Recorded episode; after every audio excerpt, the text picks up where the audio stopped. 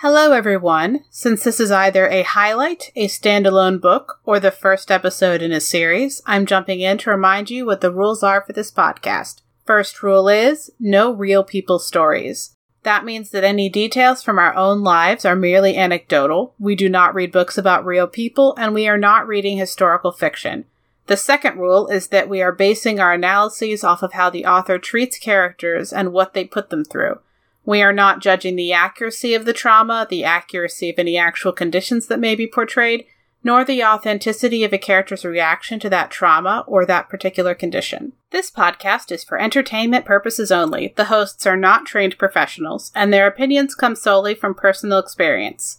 In this episode, we discuss fictional depictions of trauma and violence that may not be suitable for all audiences. Please take care of yourselves. Specific content warnings for each episode can be found in the show notes. Events in the media are discussed in approximate order of escalation. This episode contains spoilers.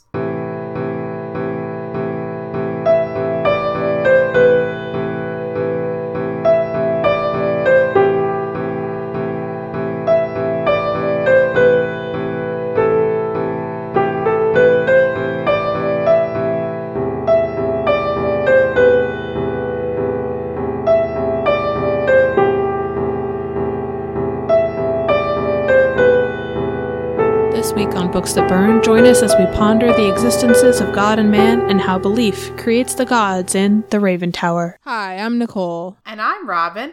And this fortnight on Books That Burn, we have a guest. Please introduce yourself. Hello, thanks for having me. My name's Andrew McGuire from the Being Nostalgic podcast. Excellent. And we'll have links to that in the show notes.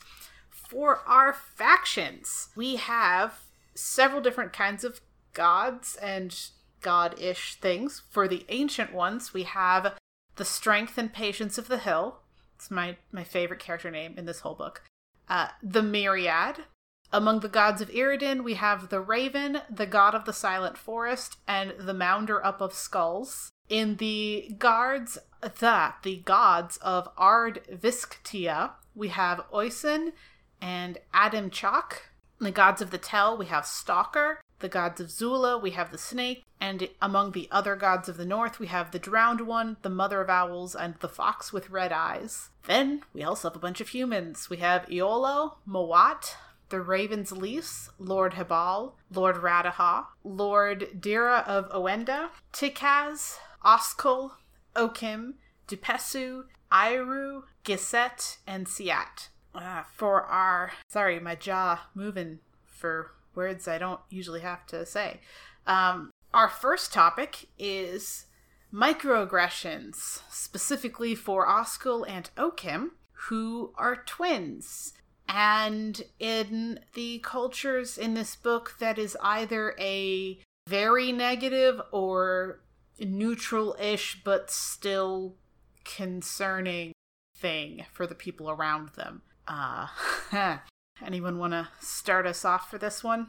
So there's a very specific type of God strengthening world building type sacrifice, and this particular culture sacrifices twins very close to or right at birth to their own particular god of the forest, who is he's the Silent.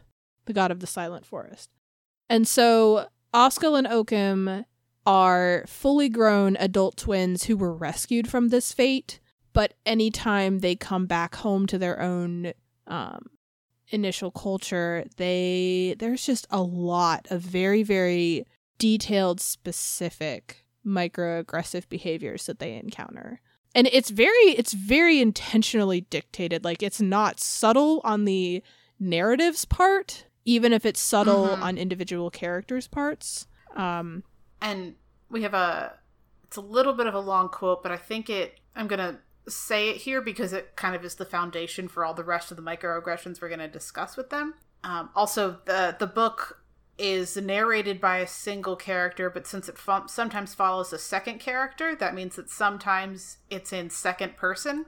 So the you in this instant in this instance is Iolo. As you passed them on the stairs, I think you noticed, or at least suspected what they were, by the sudden small twitch of your eyebrows, the tightening of your already tense shoulders, the almost imperceptible movement of your left hand as you stopped yourself from making that gesture you had made earlier atop the tower. You hid it well, but Oskil and Oakham had seen such looks and that gesture all their lives. And in this book, it has a very specific cultural context of, oh no, that's a twin. But well, that and kind specifically of reaction, that twins are unlucky or evil somehow. It's building on a trope that we can recognize from movies and books already. That twins are kind of not to be trusted and generally unliked. Like you have the twins in Series of Unfortunate Events. You have in The Shining. You have the Wicker Man. That has all the twins in the village. So I feel that the the author kind of knows this particular trope and takes that and puts it, how would that work in this particular setting?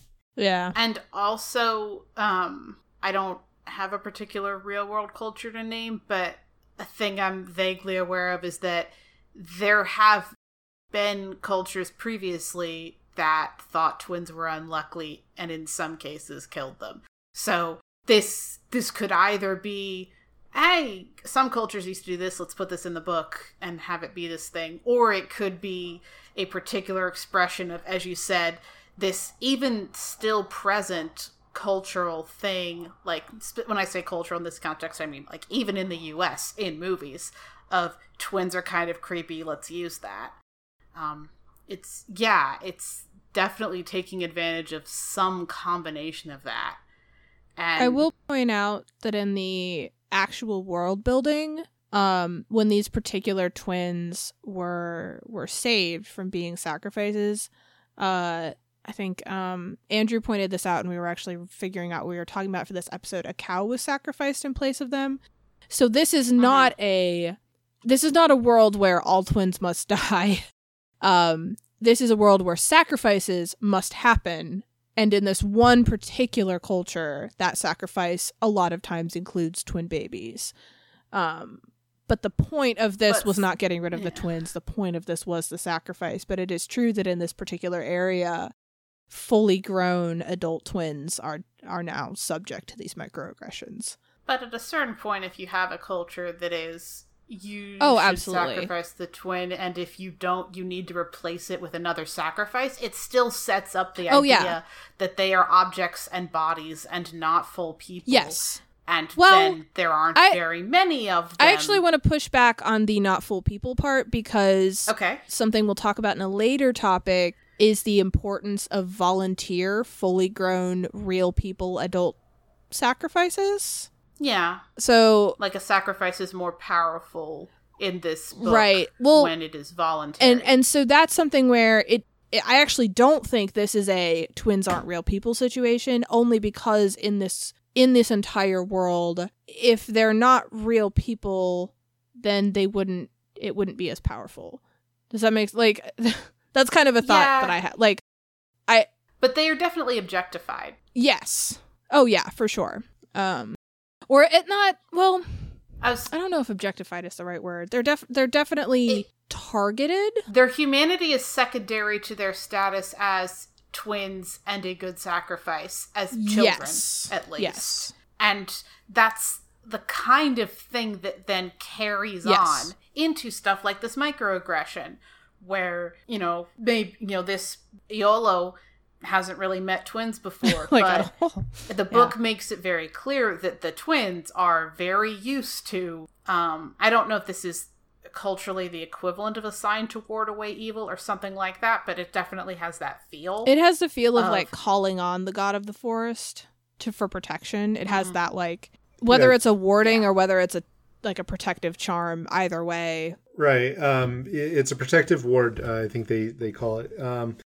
The other thing is that if this story was told from their point of view, it would be them overcoming adversity. Instead, you get a paragraph that's almost taunting them for being successful. Like they were successful by being sneaky and this and that. Whereas if it had been from their perspective, they overcame that adversity, but they kind of make a point to make their success something not great. Yeah, like the bit where Mawak calls them a credit to whoever bore you, because all the stuff around that phrase makes it very clear that he is referring to them being twins and yet somehow being alive. And somehow you have managed to still be alive. I don't know. Generally, that's not super positive when people say that to somebody. It's like, how are you still around and thriving or something? Yeah. Like, if you feel the need to call it out, it has like this weird implication. And this line of a credit to whoever bore you is this book's version of, oh, you're doing well. Just like yeah, that like how are you still around is either the most endearing or the most passive aggressively antagonistic sentence you can say to someone, depending on your relationship with them. Like, yeah, like it's there's like, no in between there. I mean, like, now that I'm in Louisiana, I'm like, oh, you could add a bless your heart to this. Like, there's different like literal culturally specific sentences that all mean give this feeling, yeah. And that's the one in this book. Also, it gets a little weird when this whole book is weird. Most books are weird. I'm not calling this one out as being more weird than other books, but it later on is heavily implied that they're actually Lord Habal's children, which makes them Mawat's cousin, mm-hmm. And him having taunted and like just emotionally abused them when all of them were children, mm-hmm. Is referred to more than once, and like they bring it up to someone else as like, you were an adult, why did you let him just do this to us, we were all kids.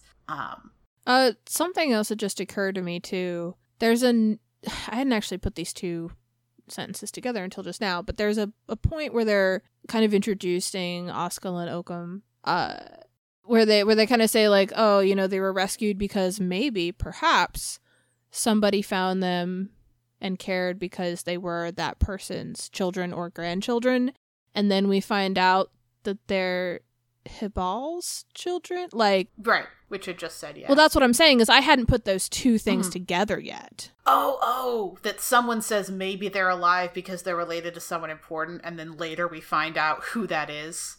Yeah, and then that's someone important. And also, I just want to point out that in canon, this means that Habal has a history of disobeying the gods because he just doesn't want to do that thing. Oh, yeah. That actually sets up his character in a really roundabout, like, backlog kind of way that kind of sets up his character to be like, oh, yeah, okay, no, he was nefarious the whole time. Which, mm-hmm. It's weird because when you put it in that context, like, before putting it in that context, it's very much like, oh, somebody saved the babies. Now it's like, no, they were just tools. He just wanted to see what he could get away with and what he had to do, and then if he's abusive to them, like, there's a whole thing there. And we're going to wrap around to this more specifically in our third topic, but I just want to connect the thought that it is from an author made all these choices perspective, mm-hmm. which is the lens we bring to this podcast. Mm-hmm. It is a little bit odd to have the saved the baby from sacrifices and didn't want to keep having a bunch of people who commit suicide so that their kid can take their place and will kill themselves later for this god.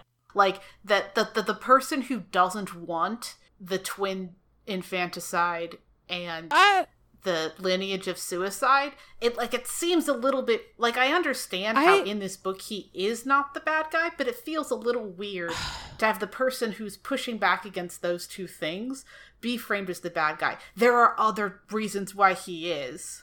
I don't think he's pushing back against those two things. I think he went, those are my lineage, and I didn't say they were going to die yet. I don't think it had anything to do with pushing back against anything. I think he's literally just possessive and said, nope, those are mine. You can't have them yet, God. But he And then he's also pushing, if he is pushing back against them, it's not because he wants the kids saved, it's because he wants the gods dead so he has the power and doesn't have to obey them. Oh, yeah. Right. That's true. Well, because he also comes back and literally canonically abuses them. Like, he doesn't care about their welfare at all. He just cares about him. And also, like, the way that he now has them as tools where he doesn't have to claim what they do that's bad because they are not known to be his children. Like, that's a little odd. And because they're twins, so he can brush it off as, that's their fault.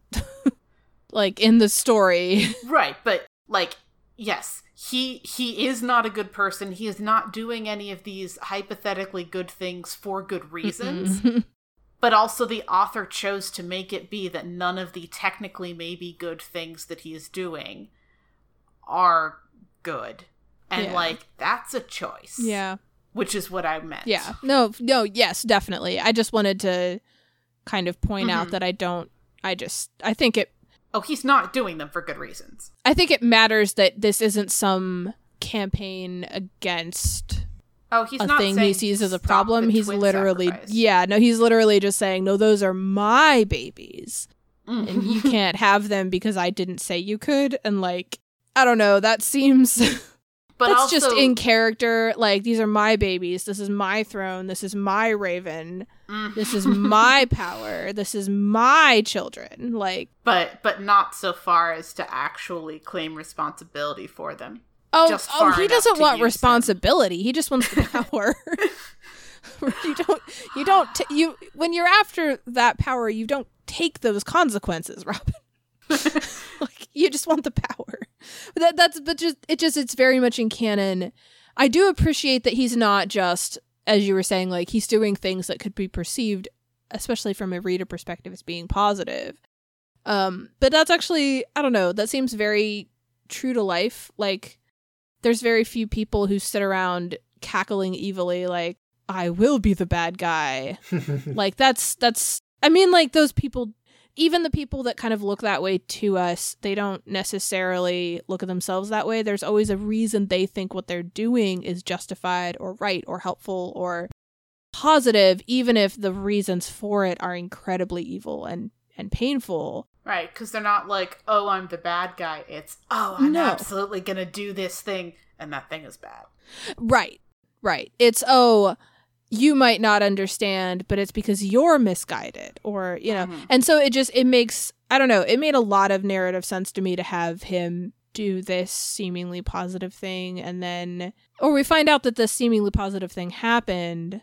But no, actually, like, I don't know. That just seems very, it feels very tangible to me. It feels very real. Yeah.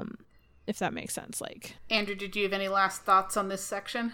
No. There's something he does that I feel fits better in a different section that I'll bring up. That. Okay.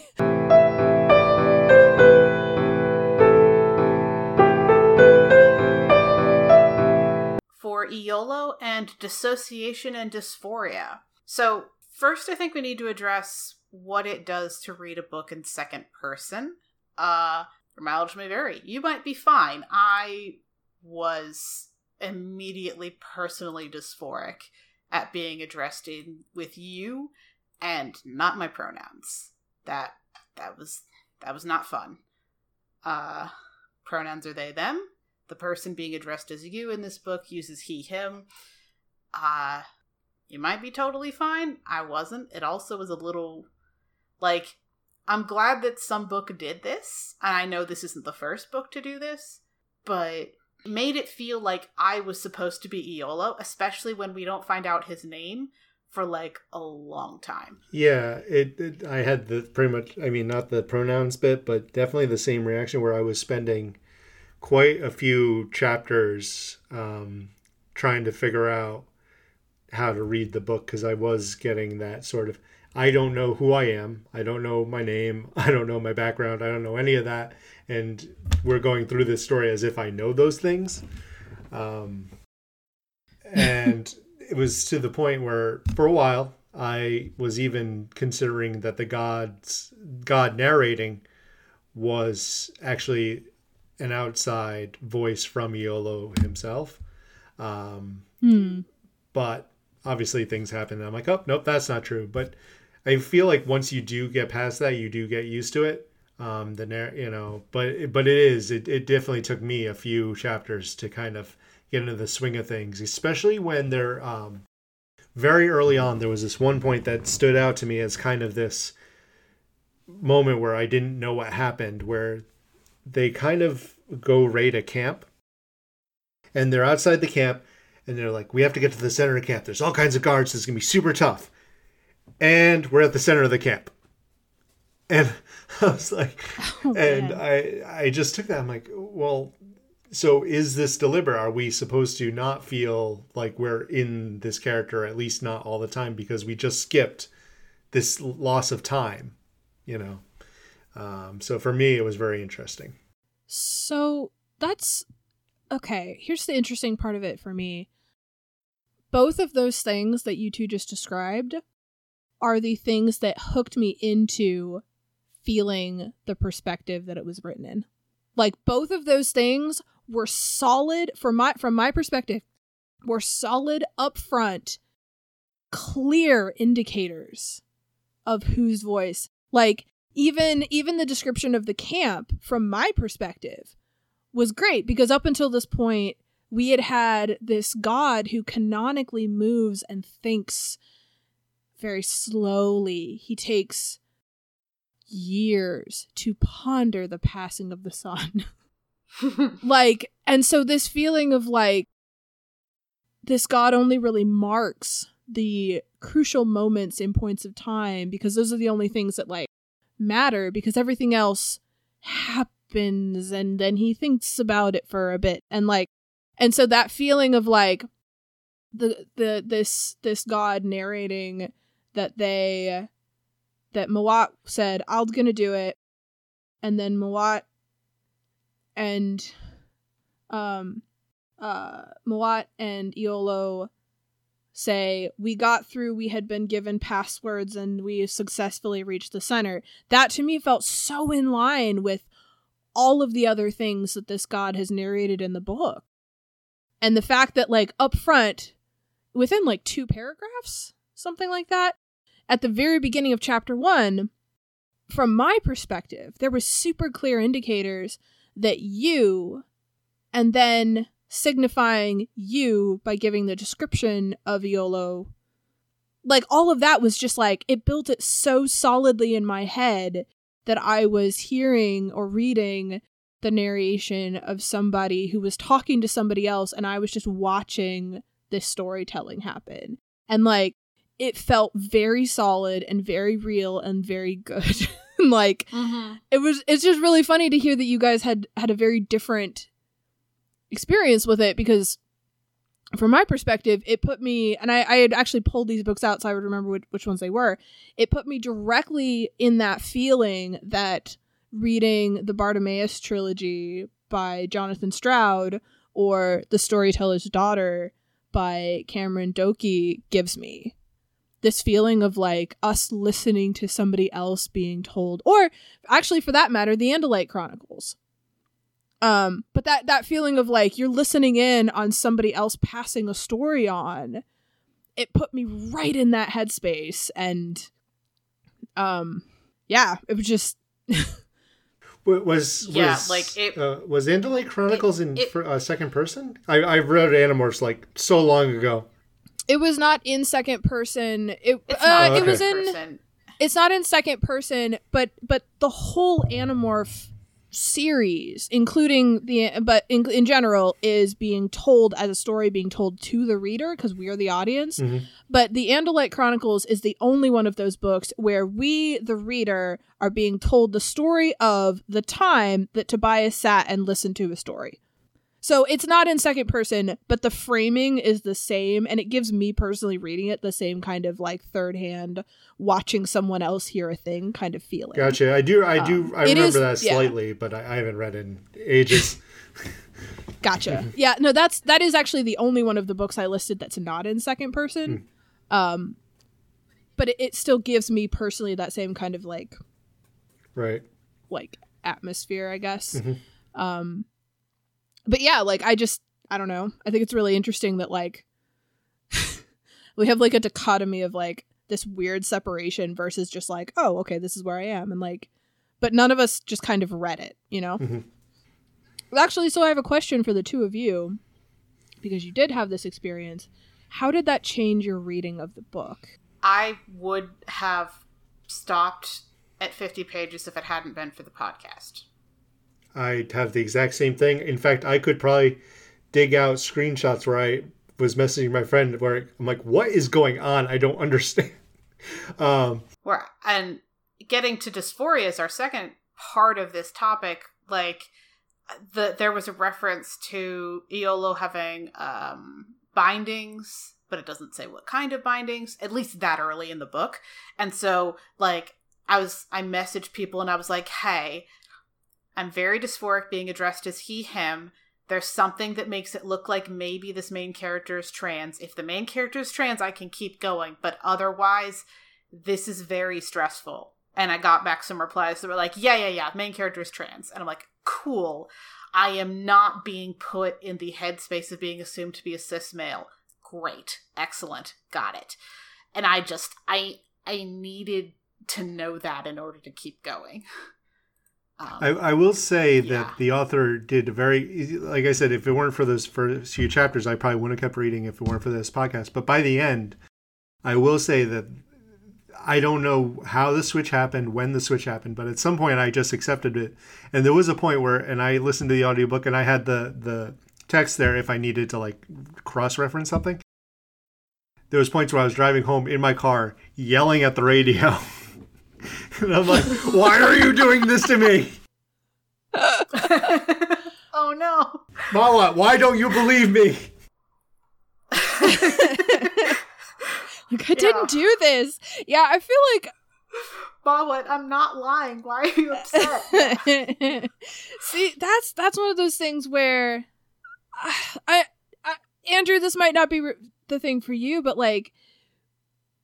I know with Robin, like the misgendering is a thing, but like for me, I think the fact that I have no emotional connection to any pronouns or gender of any kind, and I just kind of find the whole concept just like frustrating, I guess, because I'm supposed to care and I just don't care.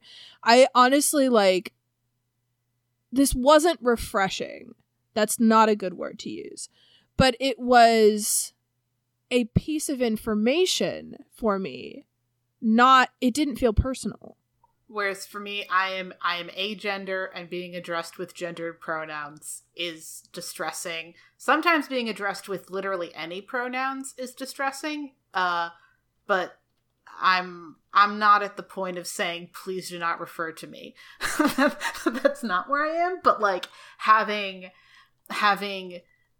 constantly being talked to directly and not the right pronouns, combined with having a character who, while they don't have dysphoria about, he doesn't have dysphoria about his chest, at least not that we get, because, you know, we're not actually hearing his thoughts. We do have other people being very concerned with feeling like they need to do something about him having a chest. And so that was stressful. Yeah. Yeah, no, like intellectually that makes sense. I don't know. It was really funny because the pronoun specificity. Yes,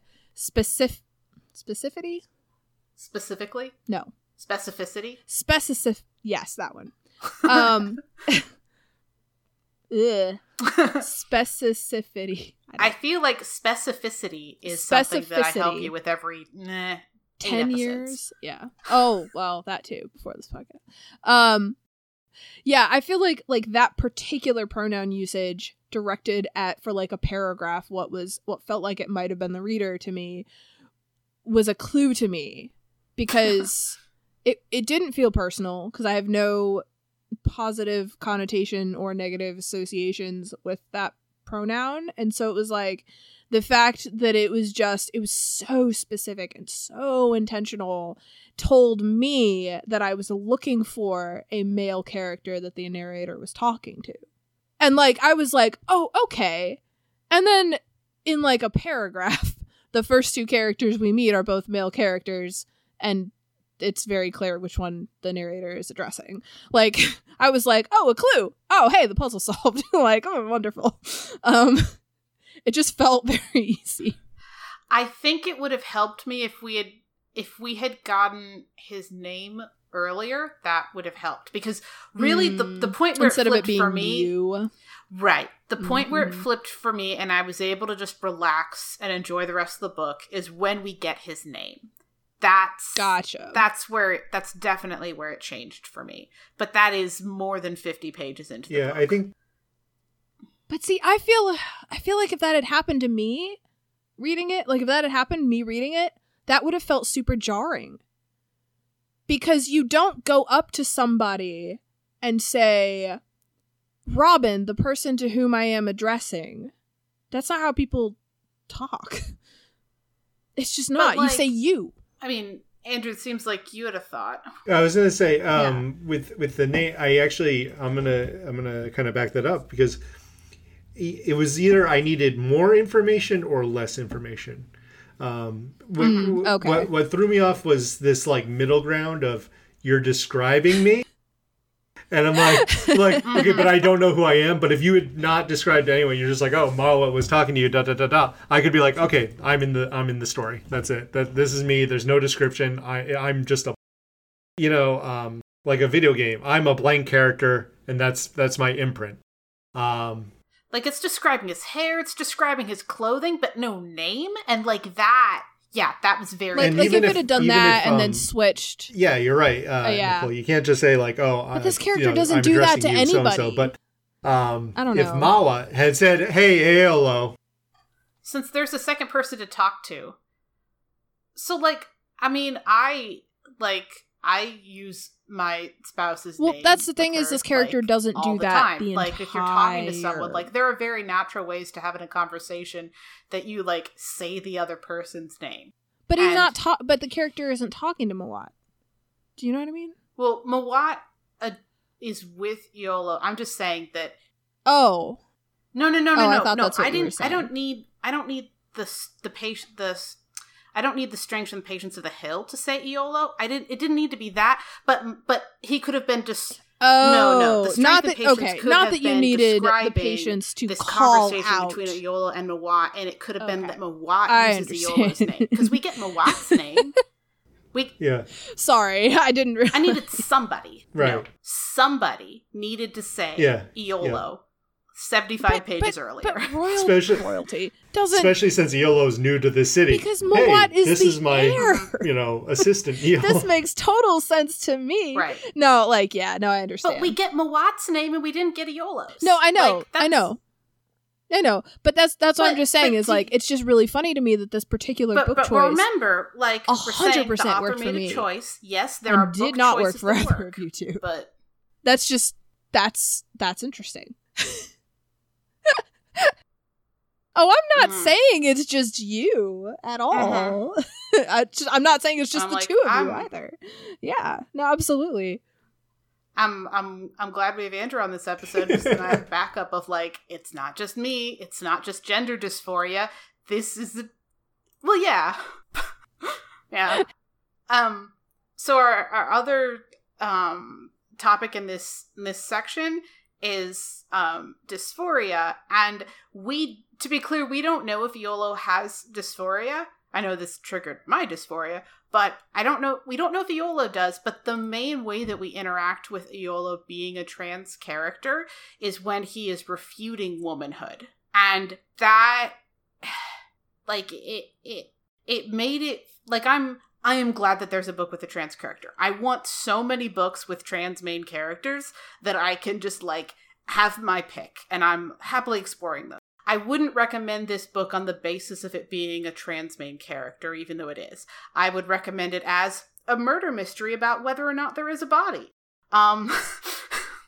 Like, I'd recommend it on that basis, but, like, there's stuff with the way he interacts with masculinity and rejecting femininity, and there's like constant insinuations that he must be sleeping with Mawat, who is his boss.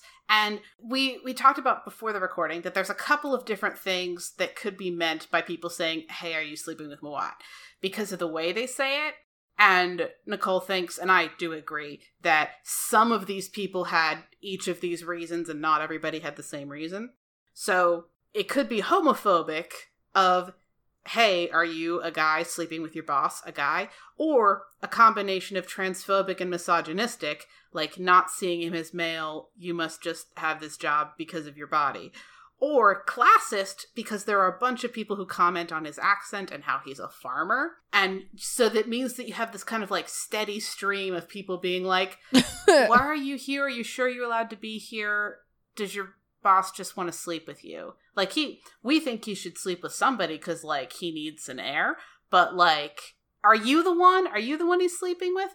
And especially combined with, we need him to have an heir. That tilts a little bit more towards the transphobia plus misogyny, which, like, not seeing Iolo as male. And, like, you absolutely, trans man can and do be pregnant and have kids, but, like, it feels like this objectification that canonically other female characters experience of, or canonically female characters experience of, someone saying, my dad wants me to sleep with Iolo because Iolo needs to have a kid. And so then my dad wants me to sleep with Mawat because Mawat needs to have a kid. So then Iolo being placed in this same kind of, are you sleeping with him? It feels off, and like they're not seeing him as male all the time. And I have a personal... headcanon like that it's a mix of all three, kind of, it's hard to for a little bit of the reasons Robin laid out. Like, I feel like there are specific characters who are just being classist. There are specific characters who are being homophobic. There are specific characters who are misgendering and then also misogynistic. And I actually, in a weird way, like, as someone who is AFAB, it didn't feel good to read. But again, with the whole, like the way that it felt very intersectional in a weird way. That's not a positive thing for the experience, for the character, or for the reader necessarily, like, at all. But like, there's a lot of times in books where you get this, a character is going to be hurt by a particular thing, whether it is homophobia or classism or racism or anything else. And over and over and over and over and over, this character is slammed by this one thing forever. And it just feels like, as a reader, you're being pushed into this thing again and again and again and again and again and again. In this book, I didn't get this feeling, even though the same narrative of "Are you sleeping with your boss?" is used over and over and over. The fact that the characters felt like they had different reasons to ask that question, different negative, bad, bigoted reasons, but different reasons to ask the same question. And it was kind of, to me at least, it made sense as like different reasons they're asking the same question. It made it feel less like the author was trying to show us how much trauma the character was facing, and it felt more real and more tangible.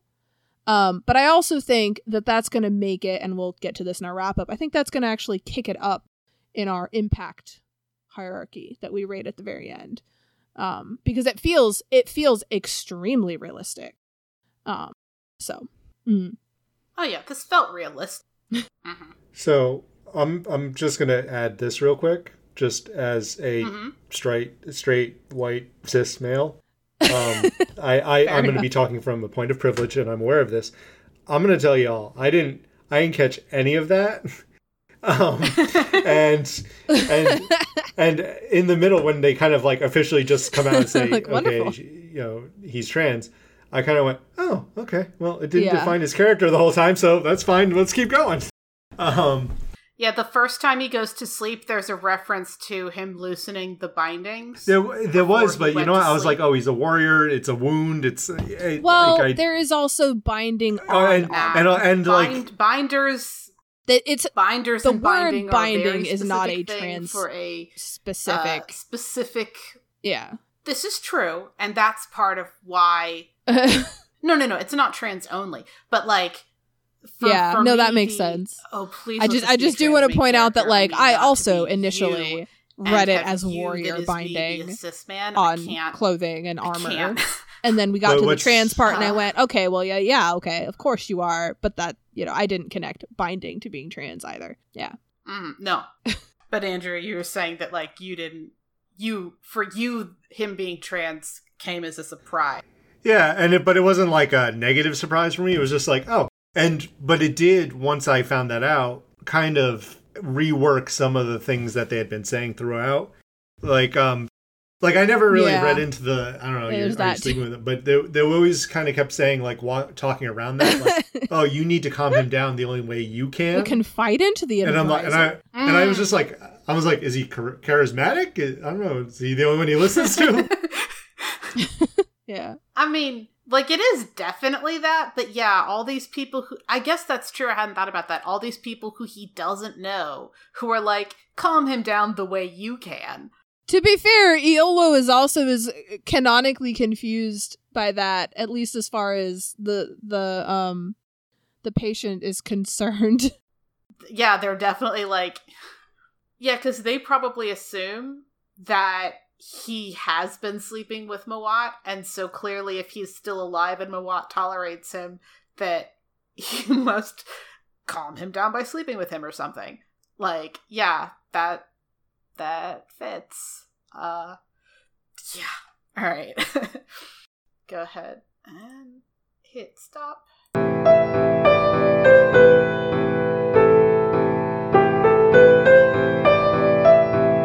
On to... possibly our longest topic title, though I'll have to check. Advocated suicide as honorable volunteer sacrifice. Kind of a lengthy, by Fallout Boy kind of topic going on here. Yeah. So what we mean is, in case you did not read the book, but are partaking in the episode anyway, welcome. So in the book... there's this thing called there's a god called the Raven, and there's this person that is the Raven's lease. And so the Raven's lease has power and prestige as part of being the voice of the Raven. And then there's there's a literal bird that's a raven that the god is in.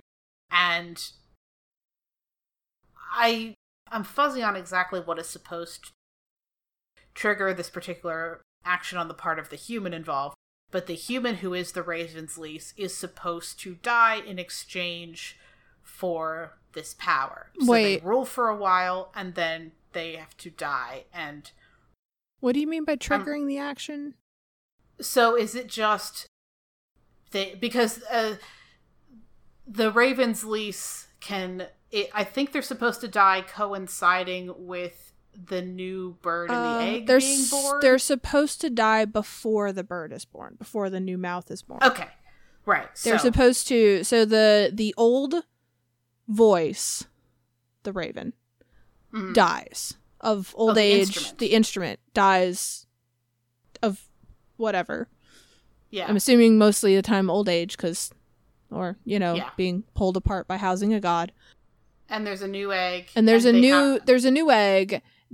So in between the time when the old instrument dies and the new instrument is born, the old lease has to die, has to kill themselves, not be killed by somebody else, not die by disease, not run away. They can't live. They need to die. And the new lease has to be invested on the seat. Yes. There we go. Thank you. So yeah, that's the order. But bird dies first, then person, then other person's installed, then new bird. So the timing is driven by the life cycle of the bird. Yes. So the Raven's lease in this case is Mawat's father, and Mawat bringing Iolo and returning to his home is prompted by the news that the bird has died, the egg is going to hatch in this particular time because I guess of how it always works. And so he needs to appear, And when he gets there, his uncle is there and is the lease, and that's not supposed to happen. And so Mawat spends most of the book saying, my father must be dead, because there's no way he would be alive and not done the duty of killing himself. And to the point that very late in the book, when it indeed turns out that his father is alive and chained in the basement, basically. Okay, so trigger warning for like the terms that were used against this person vis-a-vis suicide. Mawat tells his father basically that there was enough water to drown himself in and that he should have done it, and heavily in that moment either calls him a coward or heavily implies it throughout the book. When he thinks that his father must be dead, one of the implications is there's no way he would be enough of a coward to still be alive and not have done his duty. So it creates this weird thing where, like, it's supposed to be a voluntary sacrifice.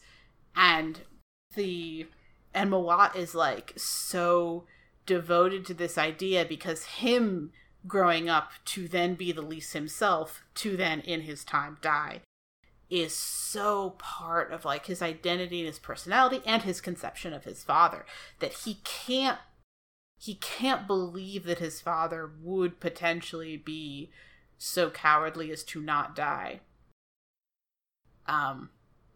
Which is, that's a hell of a stance. Yeah. And I want to reiterate that we don't judge how characters react, but we talk about the author making the choice to have this be the system.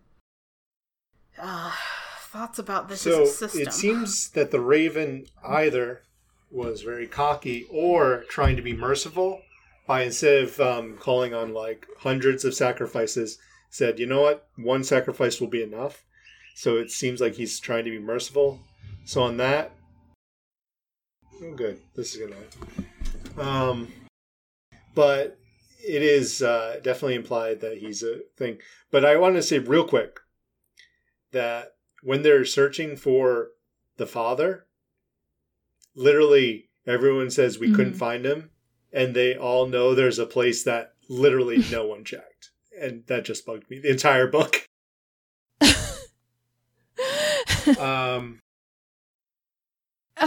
But so we have you have the silence we talked about in part one, where it's twins that are usually like the preferred sacrifice. So you got two people who are children who are not volunteers. Then you have the Raven who's saying, you know what, it's going to be one person when, you know, my instrument dies, and in theory they're doing it voluntarily. So as a system, it's, I don't know if humane's the right word, but it's more merciful or justifiable, maybe. Yeah. In world, in justifiable, yeah. In context, yeah. I mean, well, that is the funny thing is, like you mentioned, like everyone knows there's this place. Mawat also knows about that place. Mm-hmm. So, like, I mean, Mawat knows there's a place he could be. Like, that's a thing that everybody knows, right?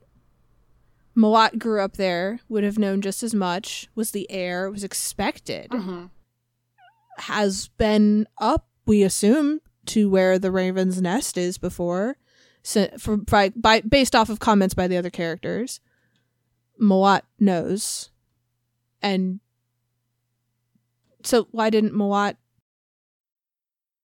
instead he does this like ceremonial gesture of sitting in the square naked to shame and prompt the people in power into action. And I don't know, it kind of frames him as like as ineffective, and like Iolo is doing all of the work. Yeah. Well, that is the thing is like, so I don't know. He's so insistent that reality is supposed to follow certain rules than when he's told by someone that he at least seems to trust a great deal, hey, like, get your head out of your butt. Like, reality is not conforming to what you thought it was doing. Please listen to me. This is what's happening. We have an answer. His response is to try and kill him. Yeah. And it's especially disconcerting for in a section where it's with second person pronouns being described as you, having a description of what felt like getting attacked and choked. That was not fun. Referring back to our previous topic. Right. And it's all because he lionizes sacrifice and suicide, which is, again, in World what they do, to the point where they keep bringing up, and they believe in it wholeheartedly, and I guess technically we know it's true in World. It's canonical that it works. They keep bringing up this prisoner who had nothing but, a rusty something and killed himself even though he was shackled. Mm-hmm. So if he could do it, why couldn't, the Raven's Lease, who was in theory trained his whole life to do it? Well, but has he trained his whole life to do? So we don't know how much training he had, but he has at least spent his entire life with the expectation that he would eventually be the Raven's Lease, and then actually being the Raven's Lease with the expectation that when this thing happened in the life cycle of the bird, he's supposed to die. And there is a point at which he is starving to death in the basement, because he is. He's starving to death in the basement, and if he had killed himself in World, it would have done something positive, or at least culturally expected and assumed to be a good thing, which is giving the sacrifice to the Raven. And there is a way in which he is choosing to die by starvation rather than choosing to die in a way that fulfills his obligation on time. Now, we don't have enough description to know whether logistically he actually could have made it to the water and drowned himself, but Mawad, at least, is convinced that he could have and should have. And, his last words to his father, before he goes back upstairs and then later the father dies, are you should have killed yourself. Right, so what happens here in this and it is foreshadowed, and I think one of the things I admit, I don't know if I mentioned on the podcast, but I know we talked about it off mic, but is I was running on this theory that the gods weren't actually a thing for a while until I think it was kind of proven that they were, and one of the things I had as evidence was Hybel sitting on the throne without any ramifications, and what. That was something that threw me too. Yeah, but I guess what it actually was is that the Raven is too weak to actually stop him, is kind of what's implied. Right. So even if he had fulfilled his obligation, I don't think it would have changed the outcome. Because I don't know it would have given the Raven enough power to overthrow the patience, which, as we had mentioned before, it just takes so long to plan and thinks of every possible, outcome. And that's why they're able to do what they do. So I don't know if it is. And I don't know if the book is trying to make a point by saying, even if he had killed himself, it wouldn't have changed anything. So trying to say that that's true about suicide, that it doesn't change anything, or if that's just something to be read into it. It's also hard to know if it's trying to make any kind of broader point about suicide, because if it is, most of what the book says explicitly seems to be harmful to someone who might have suicidal ideation. That's why it's like that. It's only in that last few chapters that argument could be made, because the rest of it is very much, yay! I don't think that... I Okay, so the thing that I'm going to check for differently really quick is whether it starts out with a here's a number for suicide hotline, and I do not see anything about that in the book. I mean, because that if you put that in print, that is subject to change. I wouldn't assume they would. Yeah, I would check the author website or publisher site based on the book for that kind of a thing, because that's more ephemeral and can be updated as things change. I have seen that at least in the book, but like there's no sort of statement of like there are options, you know, even something as simple as like look up the number, like there are advocates, like hotlines like that are not a fix-all, but there's no statement leading into the book warning that it has heavy themes around suicide. And it is becoming more popular, but is not yet ubiquitous for books to have content warnings in them. But this is one where let this be your content warning for the book. It spends a long time talking about suicide as this positive, desirable thing, admittedly in this fantasy context. But it's doing that, and it waits until the very end. Yeah. And even when it gets to the very end, the message is he died anyway because he was being murdered via starvation. And so if he had actually committed suicide, it probably would have been pointless. Alternatively, if he had committed suicide, the power might have gone to the strength and patience of the hill instead. Potentially. So it would have not gone to the thing that he intended for it to power or be attributed to. It just and even weird, the gods are given the same treatment of sacrifice and suicide is good by all the lesser gods giving their power to Oisin, who is is true. Even them, they're given that sort of lionization of that, and the strength and patience of the hill, who does not want to die for Oisin, does not try to warn these minor gods that maybe they shouldn't do this. Like Myriad is the one going around and saying, "Hey, minor gods are disappearing. Maybe try not to pledge yourself too much, have constraints or something." Like Myriad doesn't, at least on the level of gods, doesn't think that gods should kill themselves for other gods.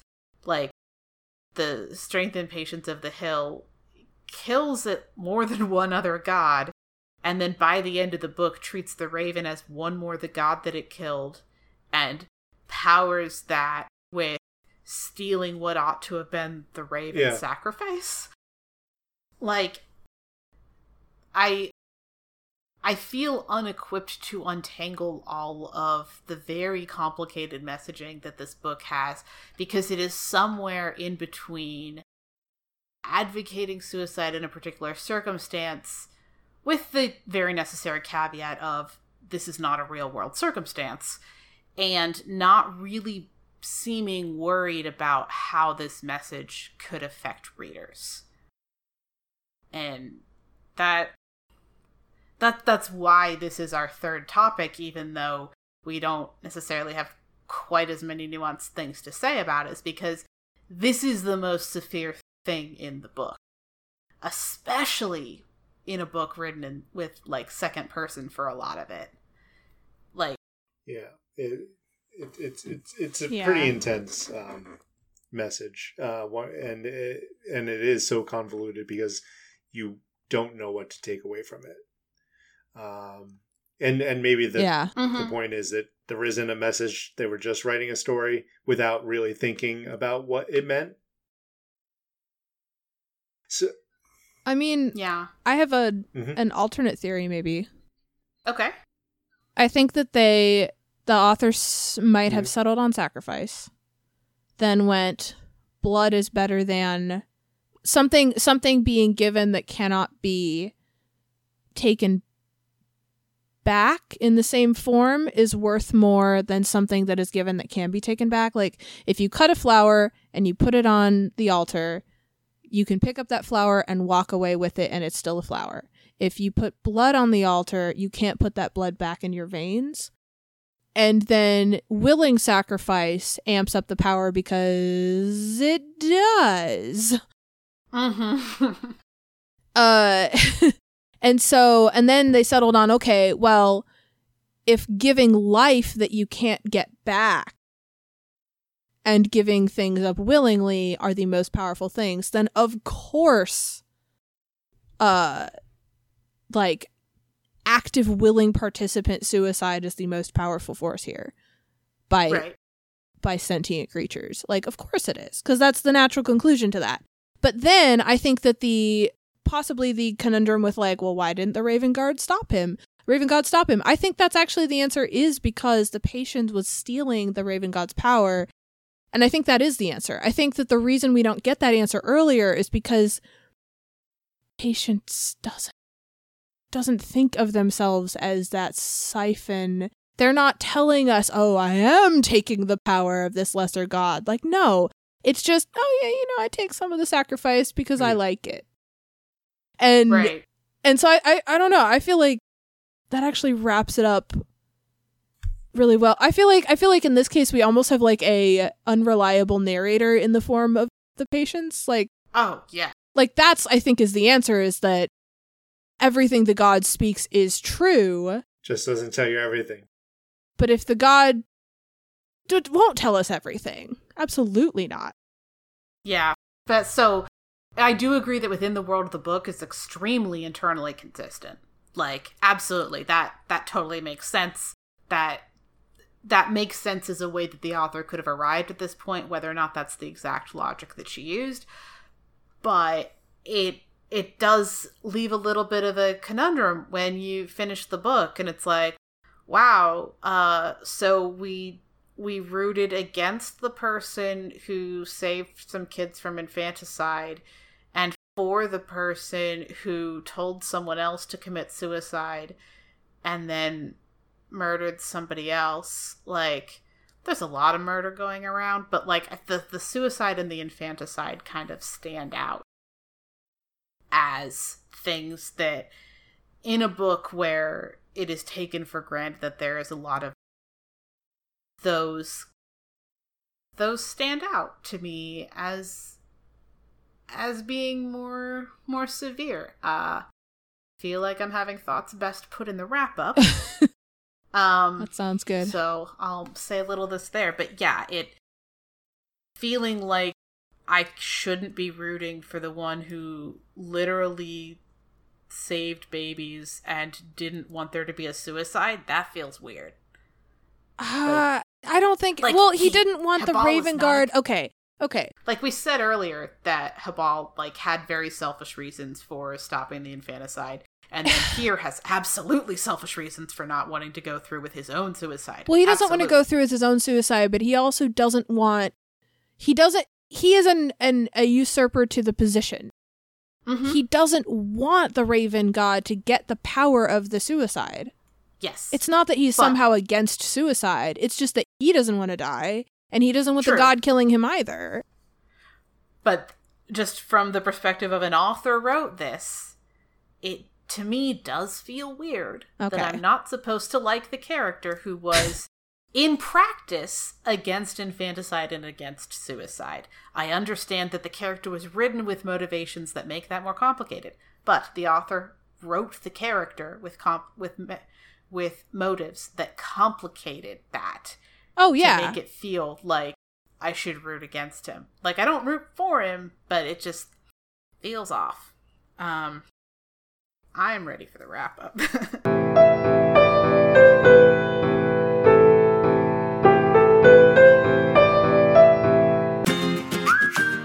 Hey, everyone. I'm Andri. And I'm Mariah. And we're the hosts of Pretty Nice, the weekly podcast where we talk anything and everything. Like horoscopes. Why Rain is the Worst. Our favorite Broadway musicals. The best songs of all time. Embarrassing Facebook photos.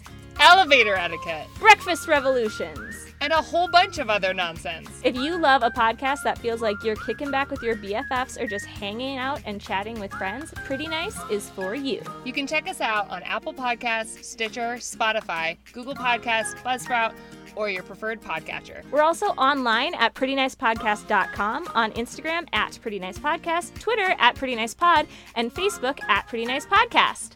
Bye! Bye! On to the wrap-up and ratings. All right, so our topics, we got microaggressions, dysphoria, and advocated suicide. For the gratuity rating for microaggressions. All right, so this is definitely on screen. From there. Yes. So how do we feel about a paragraph that explains exactly why this is bad? Where does that rate on mild, moderate, or severe?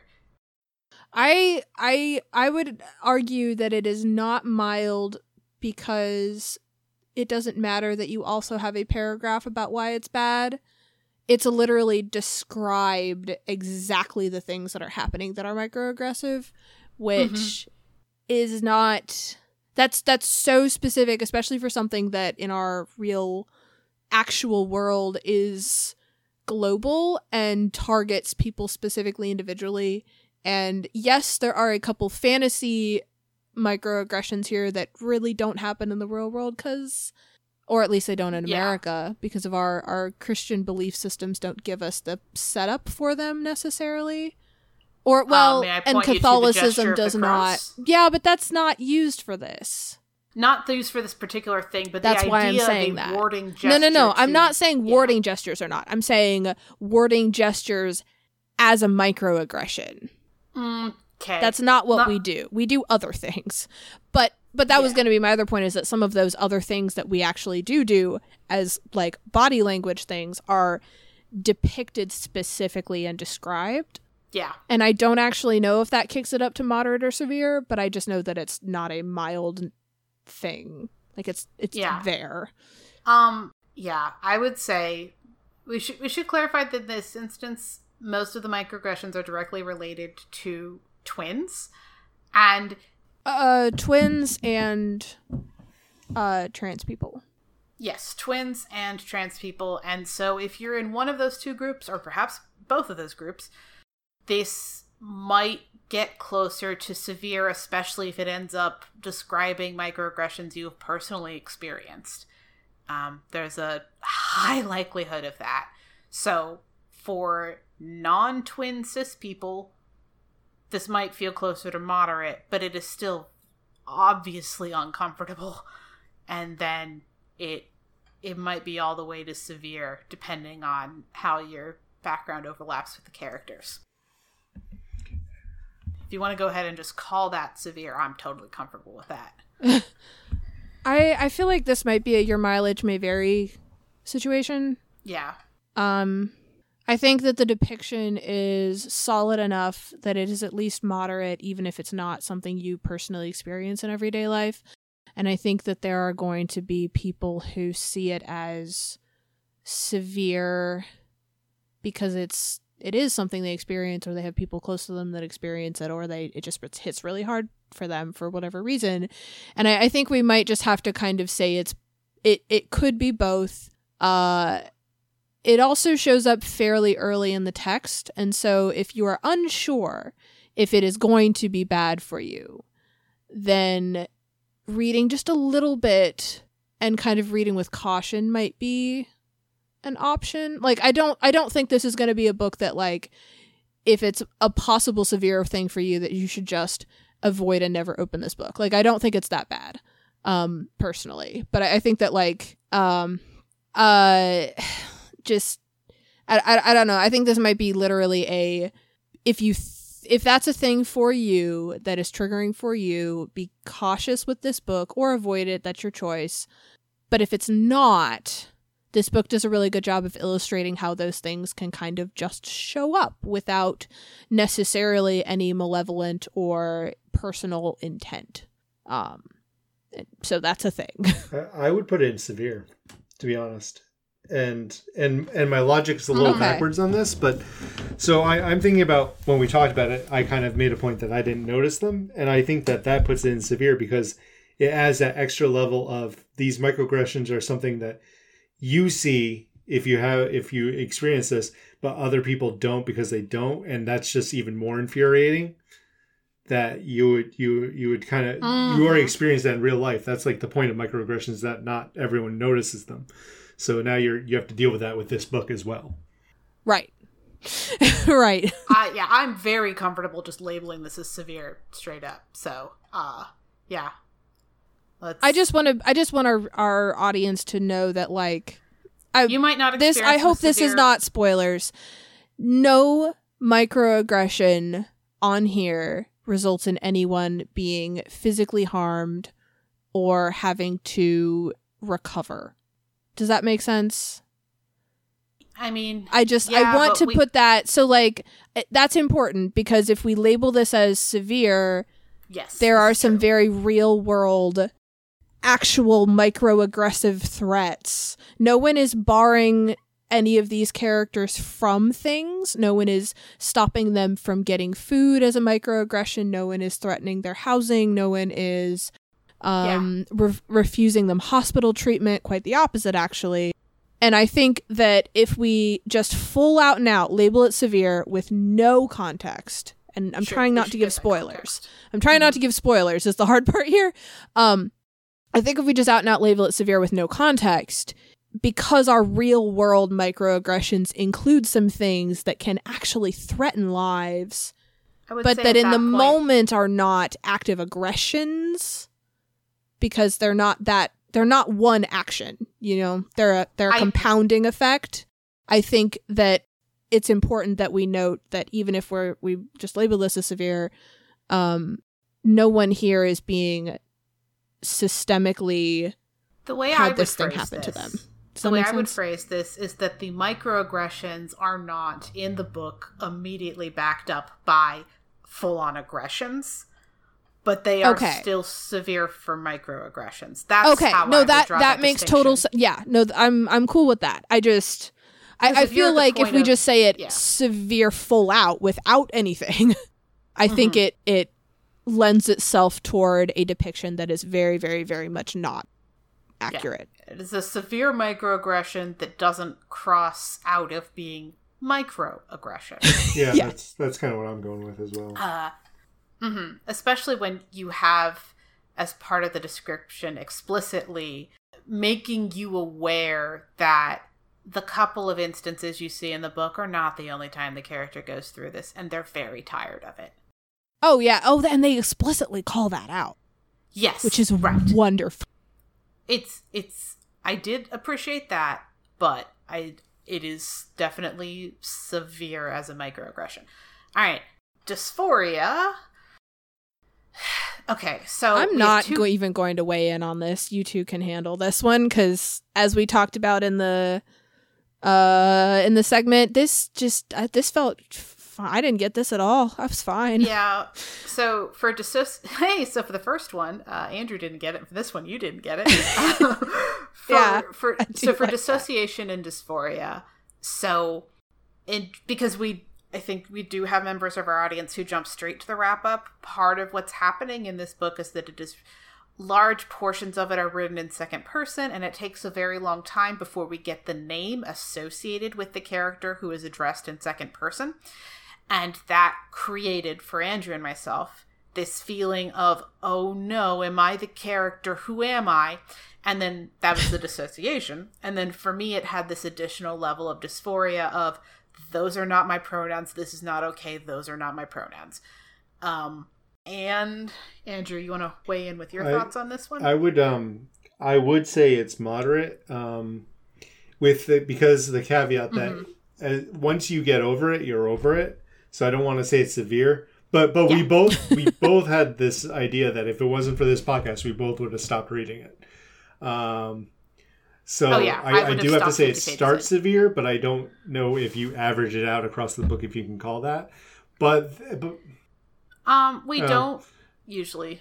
We don't care about averages because so many traumas happen in one chapter or one scene or one page. But this is, to be fair, so even if this is a trauma that's like for the first half or whatever, I would say because this is the narrative, it's throughout the entire book. But I would say moderate.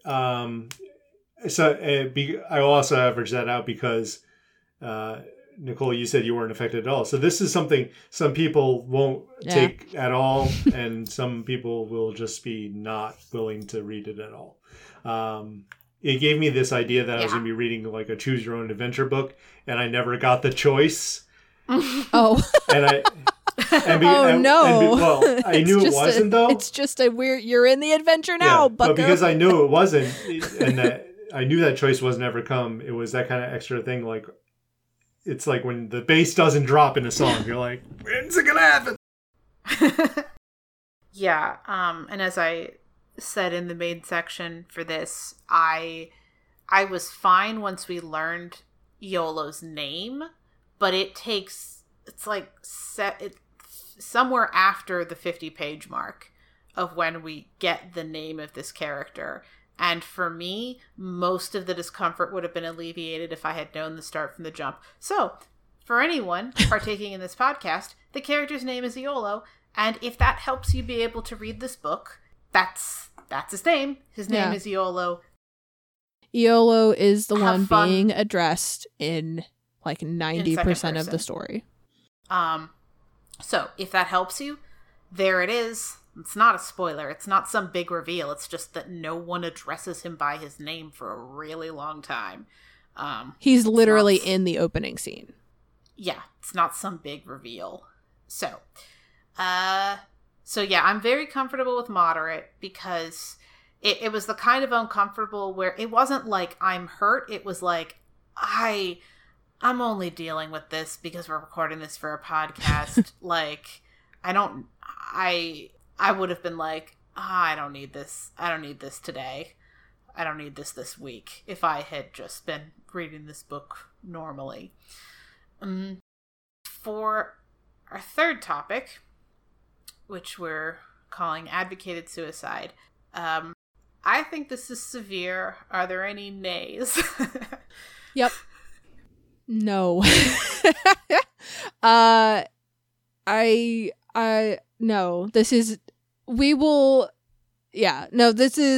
definitely severe. It gets more severe if you have any experiences with suicidal tendencies or thoughts or even attempts previously, like just anything related to suicide, or even other people in your lives who have lost themselves to suicide. Like this is a book where systemically, culturally, magically, suicide is an advocated and somewhat encouraged thing. And that is all I'm going to say about it.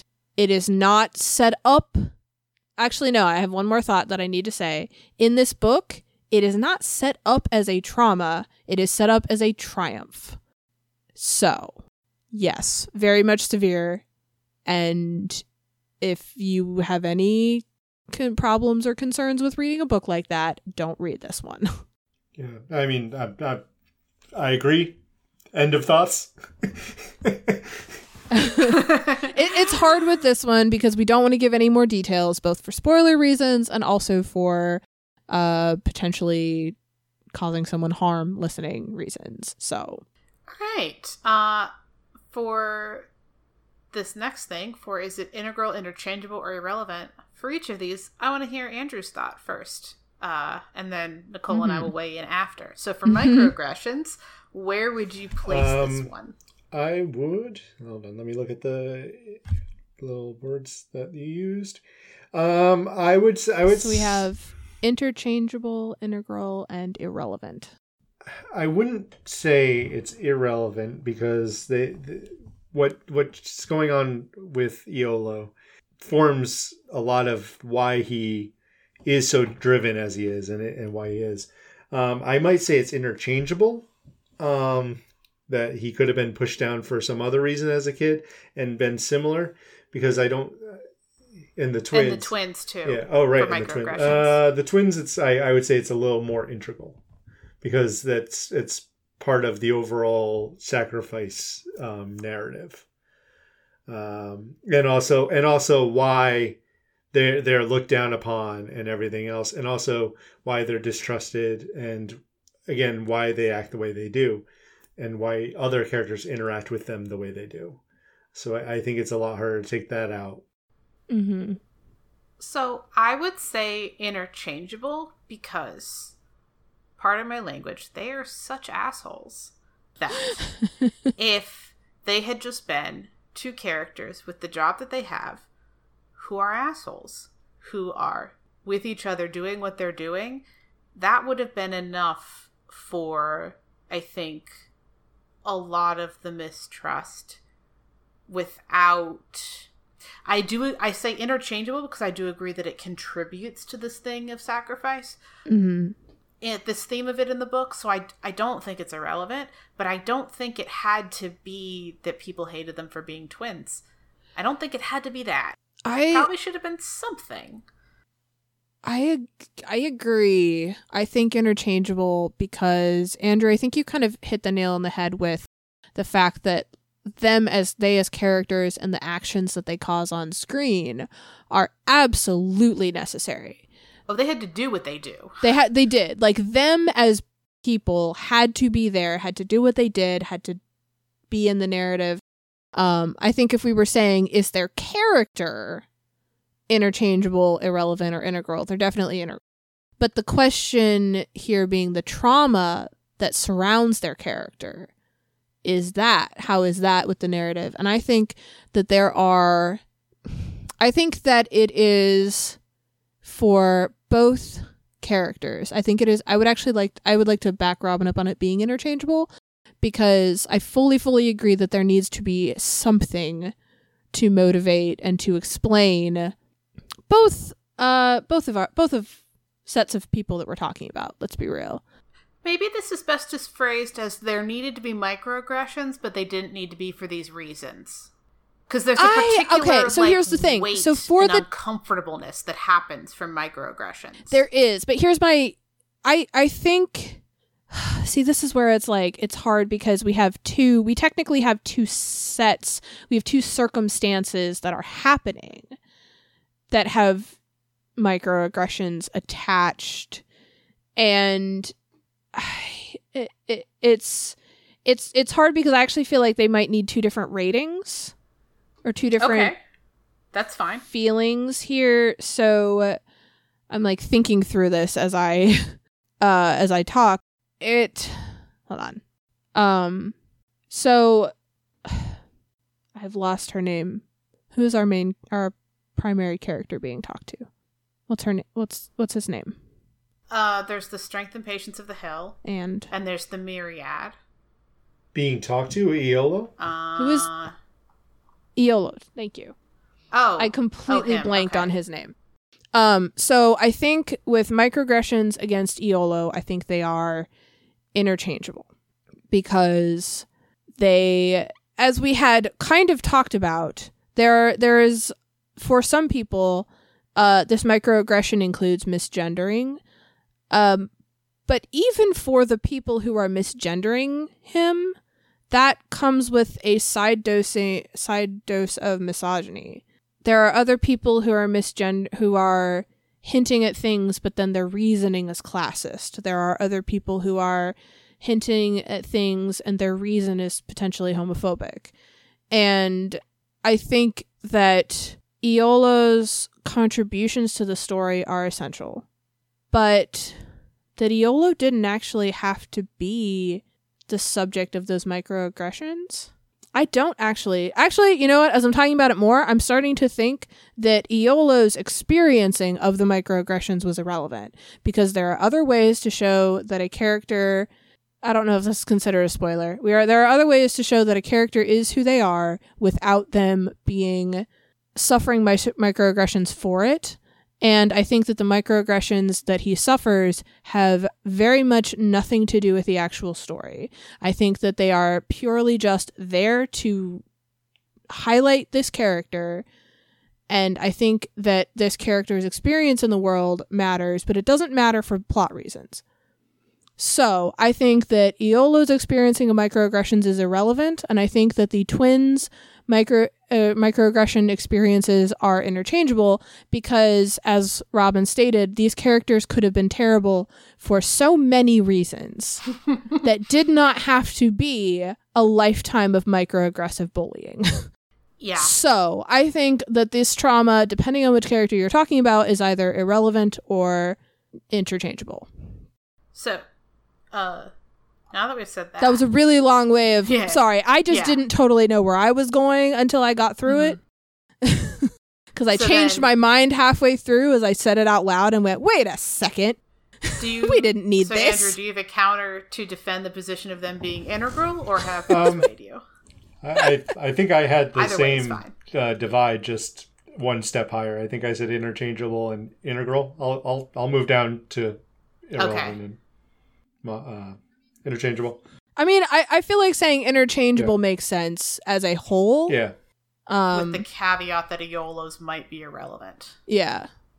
Well, and we, to be fair, when we set up this topic, we did start with the twins, and then I said, hey, Aeolo too. So focusing on them also does make sense. And, I mean, that puts a little bit more towards it being irrelevant, because, hey, Aeolo too isn't usually how we feel about a topic that is, for example, integral. Right. Exactly. It's not usually, and also, ooh. Usually it's much more, solid and clear than that. Yep. All right. I'm okay with that. So dysphoria, what do you think? Again, I'm not weighing in on this at all. Okay. Because I didn't even experience it. So, for dysphoria around the character and then dissociation and dysphoria as a reader... Hey, Andrew, how do you feel? Did we have to go through this? I think by the end... Both of you came up with solutions in our topic of ways it could have been avoided. I just want to point out. Yeah, but I mean, as saying like his name and such earlier, I think seemed to have been the big caveat to fixing the trauma itself. But as a narrative choice to have it in second person as someone telling a story... I think Nicole brought up the Andalite Chronicle, a few stories, but like the Andalite Chronicles where it's you're witnessing a story being told. I think that does kind of make this the second person choice makes sense in this context, and I don't think you could have written the same story the way it was written if you did it different. So I would have to say that is integral, because if you didn't tell it that way, you would have had to write the whole story in a completely different way. I would also like to throw out really quick. Now, granted, in the Andalite Chronicles, we are literally witnessing a story being told to somebody else, and we're given the framing for that. But I did talk about two other books, and I wanted to really quick just say what they did that was different. The Storyteller's Daughter has a prologue where we, as the reader, are given that context. It's just handed to us. And in the Bartimaeus, I guess now series, because they have 4, it's not a trilogy anymore. We are specifically the intended audience, and almost every single chapter and in between every lines, the narrator gives us context and literally talks to us as the reader and specifies they're talking to the reader and gives footnotes that give reader context that everyone in the world would know, but we aren't in the world. And that's another way to do this. Yeah. I just want to say all 3 books I listed have 3 totally different ways of handling the same setup. So in Bartimaeus, the point is that I am me and I'm reading this book, and the narrator in this book knows that I'm reading this book. So this felt, it was confusing because I wasn't sure if it was that or not. And it took a while for me to know if it was that. And I think that the setup that created a lot of that trauma perhaps was integral, but the half of it inflicted on the reader, to me at least, could have been abated by simply giving us his name earlier so that I had something to ground myself and not have this dissociation and not have this feeling of, oh, am I supposed to be in the book? What do I do? I don't want to go too far down this track, but I actually had said this to my friend, and this has to go with the skipping time and all this. I don't know anything about this author. I don't know if you've looked up anything about her. Do you think she's someone who plays Dungeons and Dragons and is a DM usually? I felt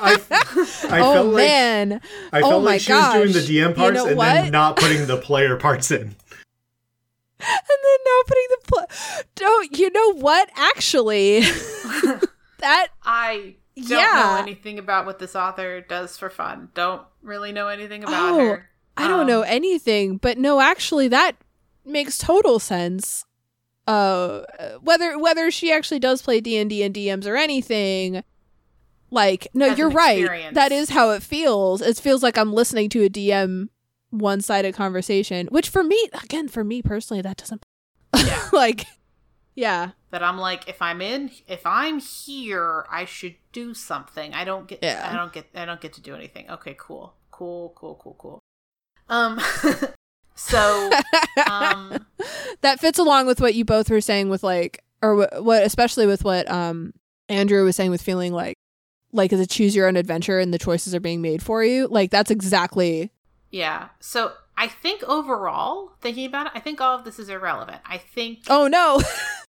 I think that there was no good reason for me to feel uncomfortable reading when all you had to do was say the character's name in the first chapter or two, especially when you say the character's name who is one party in the conversation being listened in on, but not the other character.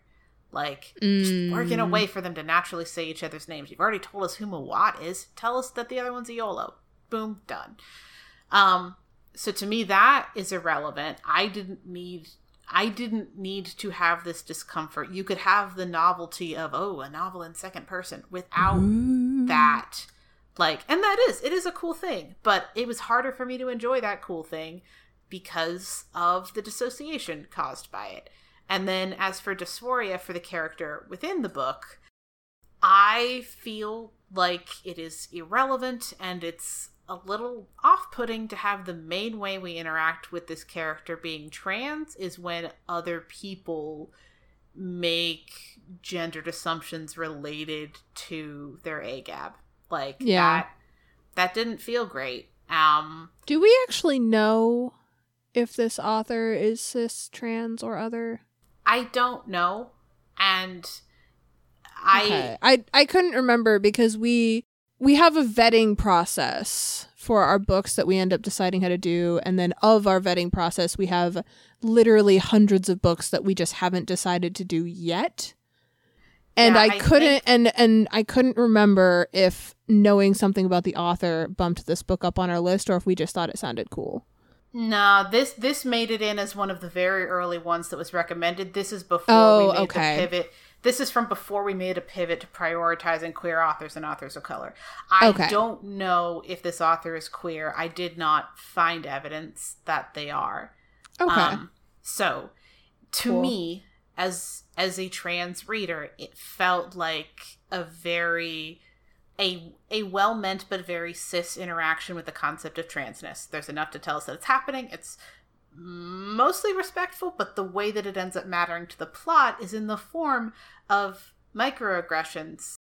Yeah. And it was done in a way that caused me, a trans person, dysphoria to read. And so all of that together was like, I didn't need that. Like, I'm glad there's one more character with one more book with a trans main character, but I wouldn't recommend this book because of trans rep. Yeah. So I would recommend it for other reasons, but not that one. I got other books if you want books with trans characters. So that's how I feel about that one. For advocated suicide, what do you think? Well, as part of his story, I feel like it's kind of the driving force of the story. So I can't. I don't know how you would switch that out for something else. Yeah. No, this is integral. Yeah, this is a fully cultural, fully integral, fully everything. Without this, there is no plot. There is no world as it exists in this book. Without the pressure of thou shalt self-sacrifice upon this hour, what do you mean they didn't do it? Oh, no. Like, that's the plot. Yeah. Why didn't they do this on time? Yeah. Jeez. Yeah. And I have described this book possibly earlier during the recording, but definitely elsewhere as a murder mystery where part of the mystery is whether or not there's a body and a murder. Ooh, I like Yeah, I like the description. And I think it really gets at the heart of what this book does well. Mm-hmm. Because, like, the whole, oh, it's in second person, and oh, there's a trans main character. Like, those are true. Those aren't the reasons I would recommend it. Yeah. I will say, though, if you canonically read murder mysteries, you're not going to pick up this book and go, aha, my people. Yeah. Like, this is it's very much an adventure fantasy. Yeah. Yeah. That might be why I like it, because murder mysteries very much bore me. Whoops. So maybe that's why I like this book. All right. Uh-oh. So how do we feel about whether these things were treated with care? Hey, I would like to suggest something. I would like to say that maybe we divide up this section and each of us makes the call for one, since we have three people. Sure, yeah. We each make the call for the topic that impacted us the most. Okay. If that splits up evenly. So, what do you think, Andrew? Is that okay? Because our problem with treating things with care is that is so subjective. Yeah. But if we have the ability to kind of divvy it up. So, So either me or Andrew for the first one, either Nicole or Andrew for the second one, and then whoever's left. And either me or Robin for the third one. Yeah. Yeah. Okay. So Andrew, which one do you want? Is that okay? Does that feel? Yeah, that's fine. Doable. I guess I'll do dysphoria. Okay. So you'll do the middle one. So I will take. Robin, you do microaggressions. Yeah, I'll do microaggressions, and you do the last one. Okay. So. For microaggressions, I feel like it was not enough because the way there's that paragraph that's basically, it describes this culture's equivalent of someone holding their purse tighter when someone that they're scared of for no reason except racism gets in an elevator. That's the cultural equivalent of what was described in this book. And as a microaggression, it's possible that almost the exact microaggression described in the book may have happened, possibly even more than once, to a reader.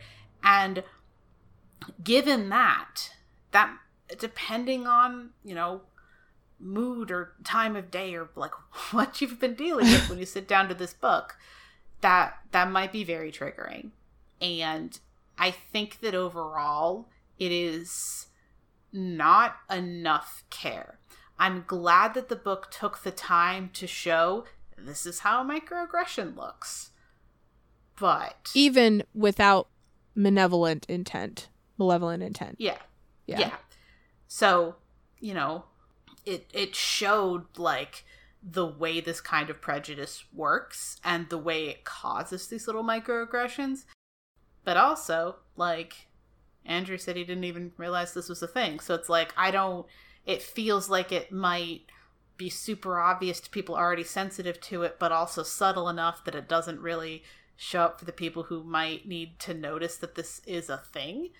And so for all of that, I say that one is not enough care. Okay. All right. Andrew, thoughts on the dissociation and dysphoria? So I think because there was so many easy ways to kind of fix them, I would say there's not enough care.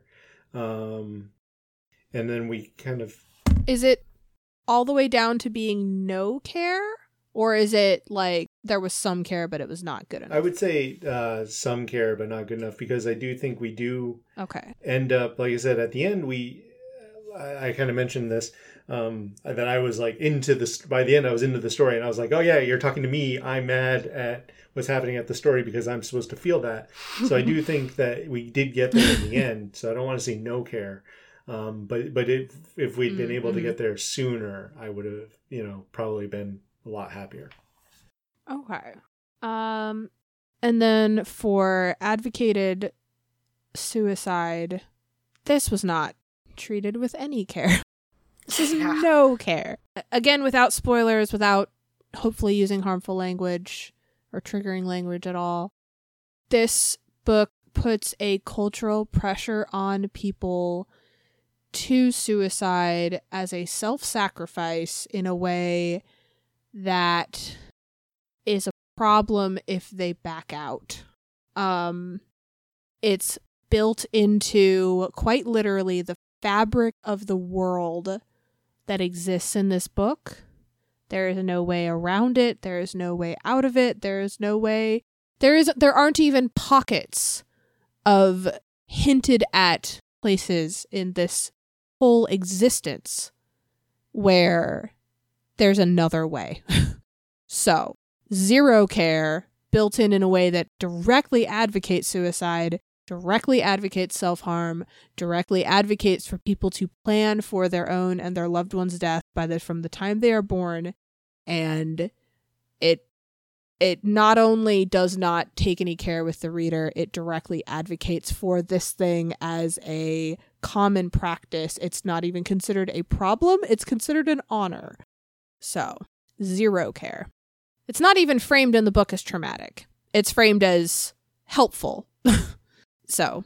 Yeah, locked into that for years or decades in advance. Like, yeah. All right. Point of view. Okay, I want to say this because I love this name and I've said it before. All right, so the point of view for the entire book is the strength and patience of the hill. I love this character name. But anyway, that's who is narrating all of this. Some of it is in second person addressed to Iolo. Mm-hmm. But we never get Iolo's thoughts because it's the strength and patience of the hill narrating what Iolo did and what the strength and patience of the hill's best guess is at the reasons for why Iolo does things, but we don't actually get anybody else's direct thoughts. And then we also have sections where the strength and patience of the hill tells the parts of their own story that predate Iolo and don't have anything to do with him. Yeah, it's we have one voice. It's second person. It's second person with a narrator who is canonically narrating things that he either saw and knows to be true or has heard about from someone else who in theory probably got it maybe right, but he can't say it's 100% true because laws of magical physics. And we've all kind of used, like, whatever pronouns for the strengths and patience of the hill, because as far as I'm aware, there are no pronouns ascribed to them. I had been using them. Nicole was using him. Andrew said that he was using she, her. Like, it's... I do like that... I do like that we literally all picked different things. I think I jumped on he, him because the patience is talking to a he, him character. And I think I just, like, slid those sideways. Yeah, But, like, yeah, like, there isn't, like, anything. I listened to the audio. I love that we all have different views of that. Yeah? Yeah. Oh, yeah. Is it a female voice? Oh okay. That's wonderful. Okay. And I did they, them, because rigorously, mentally, I am, like not gendered in my own life consistently making the choice to assume that pronouns are they them until I find out otherwise, it generally works better than assuming any other starting point, and that's I wonderful. Applied that to this character and just never adjusted, and then get on pre-recording and Andrew starts talking about she and I'm like, who? There's a she in this book? What? I mean, that's not true. There are plenty of female characters. I find that beautiful that we all, mm-hmm. especially because we all have three different reasons for it. Like, mm-hmm. That's great. Yeah. So. And as for aftermath, the book ends rather abruptly. But anyway. Well, I would argue that there really isn't any aftermath for anybody for anything because we're not in first person, and we're not in third person. This mm-hmm. is literally a third party recalling, again, things that may or may not have transcribed precisely this way because we are just being given, like, third-hand storytelling, except for the things that he knows are true. And so it's like, we don't get the aftercare because that wasn't part of the story? Yeah. Aspiring writer tip. Oh, yeah, we didn't prep Andrew for this at all. Would you like us? I did describe it briefly. Oh, you did? Oh, okay, yeah. Wonderful. So either something that we think if it had, that could make a book like this better, or that we think it did well that we would like to see in other books. Either one. Aspiring writer tip: how to set up second person. Yeah, I mean that is mine. Unless Andrew has another one. No, I used to be a joke writer, so I don't know about writing narratives. But you are a reader. Yeah. So you do know about reading narratives. So you can talk about, like, we don't, like, you can talk about the reader experience of something or not having something. I think that's the exact one, the second person. Okay. Mm-hmm. If you're going to do second person, do something that grounds your reader so that they don't, so that they're at least less likely to have this confusion and dissociation of, where do I actually fit in this book? Am I in the book? What is going on?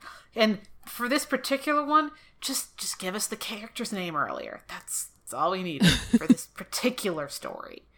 Yeah, and I will say this as someone who was completely unbothered by the way the second character was set up. I wouldn't be thrown off by that fix. Like, right. That's not a fix that would somehow detract from the story at all. It's just a fix. Like, so if you are writing a book in second person, like, go for it. It was interesting. I would read more books in second person, but it would help a great deal reading it in second person if I'm given something to either concretely state that it's supposed to be talking to me, like the Bartimaeus trilogy does, where it's expected that, like, you're reading a book and that's the whole framing. Mm. Or in this particular book, if they had gone the other way and giving me the grounding to know that it isn't supposed to be me and affirmatively who is it instead, that would have helped a great deal. Because the experience of having a body described that is not my body being told that it's my body and then not having another name to put with that description was just, it was very stressful, as I have mentioned. But on to less stressful things. Andrew, what was your favorite non-traumatic thing about the book? Well, for me, I'm trying to think of a way to word this without spoilers.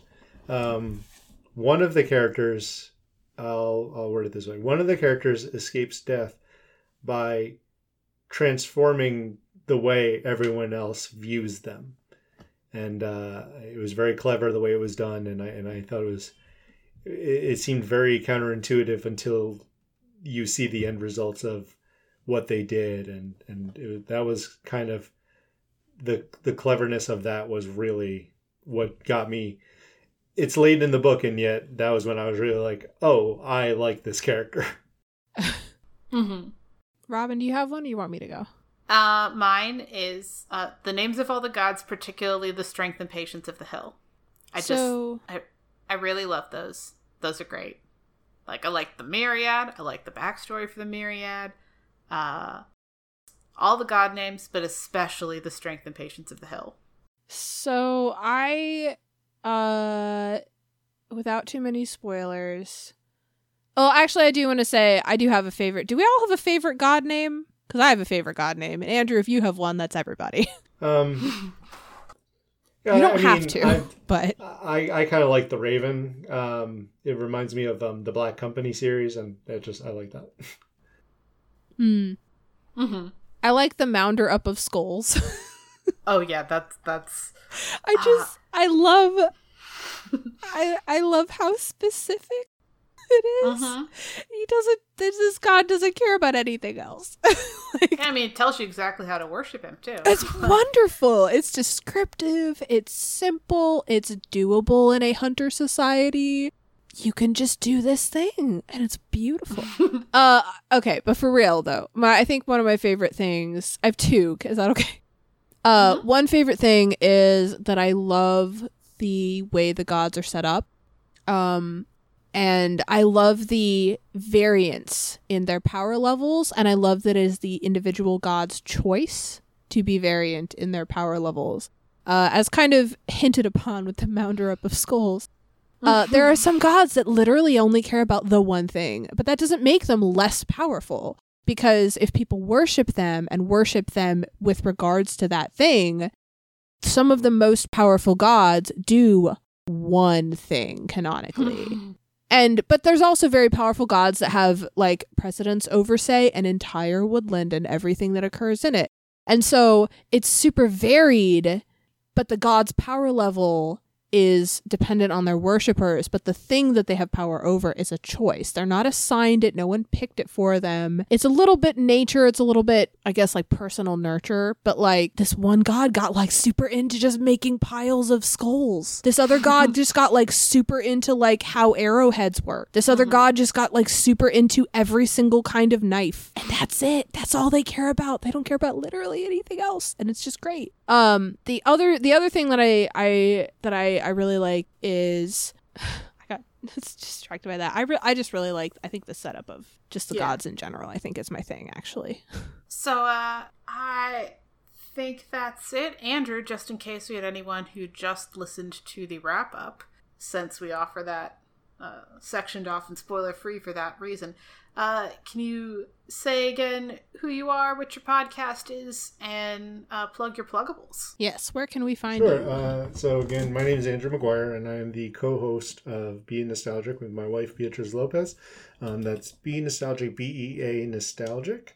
We talk about 80s and 90s movies.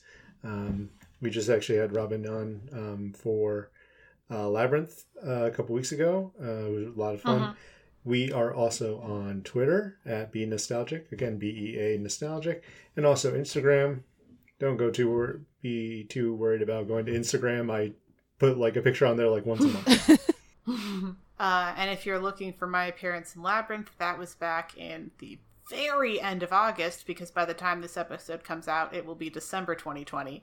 But yes, I was on for the episode of Labyrinth, and I had a really great time. So, yes. So thank you so much for joining us. This is at least the first episode with a guest in our recording order. Not sure if it's going to be the first one in our release order. I'd have to check. But we're so excited to have you, and thank you for joining us. Thank you for having me.